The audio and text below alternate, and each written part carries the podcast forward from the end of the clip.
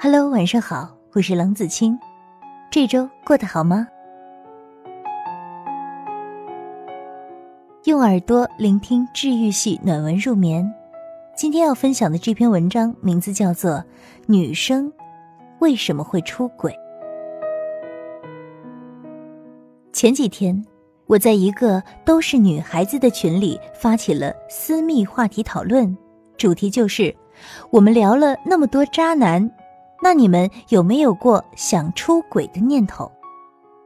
这个话题一下子轰炸开，许多女孩说：“有啊，很多时候都曾经想过。”一个叫绿果的女孩在群里讲了她的故事。绿果大学时认识一个特有钱的男孩子，男孩追她追得轰轰烈烈，买了玫瑰，天天开车去教学楼下等。不到一个月，全学校都知道英语系有个姑娘被人猛追。就在吃瓜群众都看得热闹时，绿果却和一个穷小子好了。穷小子是他在学生社团认识的，一个月一千的生活费，每周要有三天固定去肯德基打工，带着绿果挤公交、吃路边摊、买夜市的衣服。那个特有钱的男孩看着绿果受委屈，舍不得，私下里买了不少东西给绿果寝室送去，都被绿果退了回来。他在路上拦住行色匆匆要去上课的绿果，说：“你图什么呀？”那时候赶上有一档子节目很火，叫做《非诚勿扰》，其中有一个女孩特有名，叫马诺。她说了一句话。我宁愿坐在宝马里哭，也不会坐在自行车上笑。绿果对着那个有钱的男孩仰起头说：“我就是喜欢坐在自行车后面笑，不爱坐在宝马里面哭。怎么了？我图喜欢他。”男孩哑口无言。绿果踩着不到一百元的高跟鞋，走得气宇轩昂。绿果说到这时，群里的姑娘都被吊足了胃口，见他停顿，急急忙忙地问。然后呢？然后呢？你后悔了？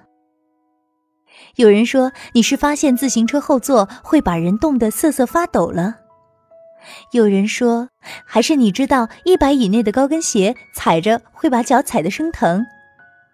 也有人说，是毕业了，懂得了社会的现实，买车买房子时的窘迫。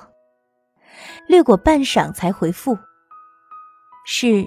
当你发现你选择了自行车，可也要在自行车后座哭的时候，原来那个打工的男同学也开始渐渐逆反起来，同所有情侣分手的情况差不多，开始冷淡，不回信息，只有嗯嗯啊啊，不主动打电话，整个人也厌倦，总是挑剔。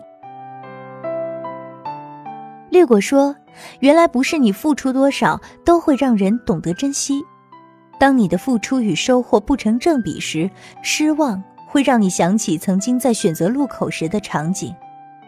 他也有过无数次幻想，如果当初他选了那个在教学楼门口等他的男孩，又会是怎样的光景？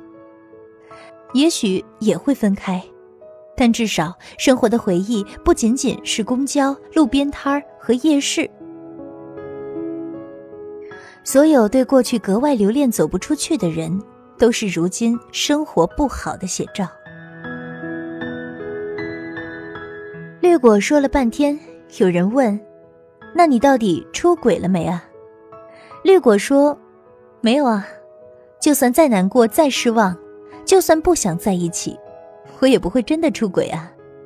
好好的和这一段说再见，才可以开始下一段呀。”出轨是人品问题，两个有过感情的人，怎么能那么辜负啊？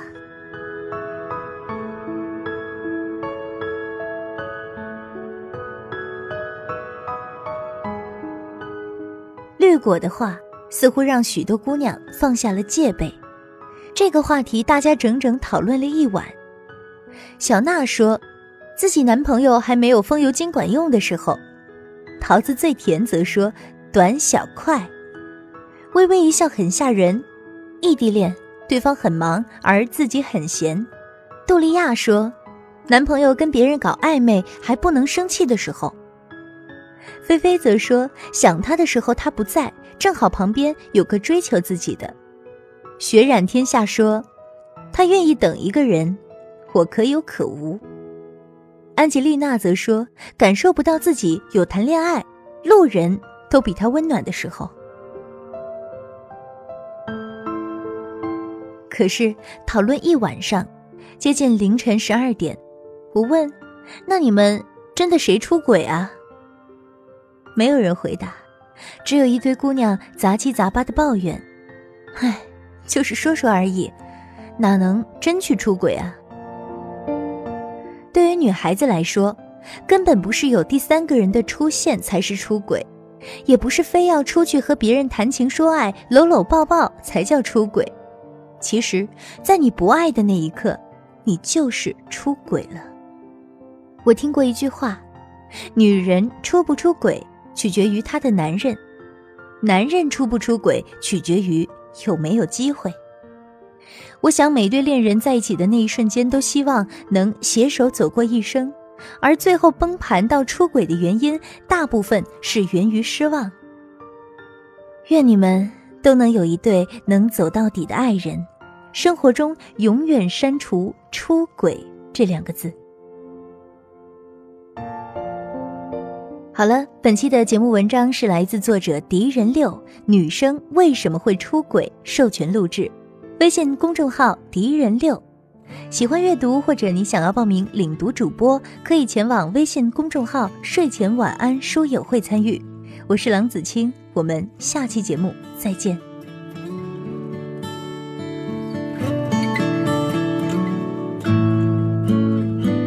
在这漫长的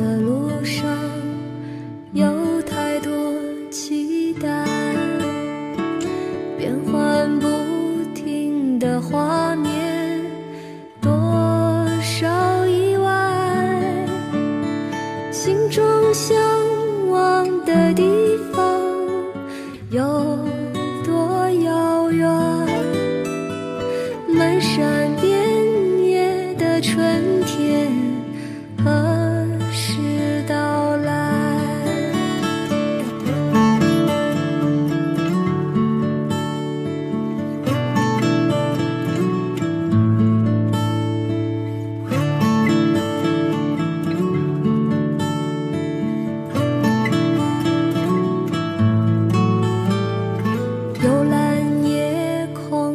辽阔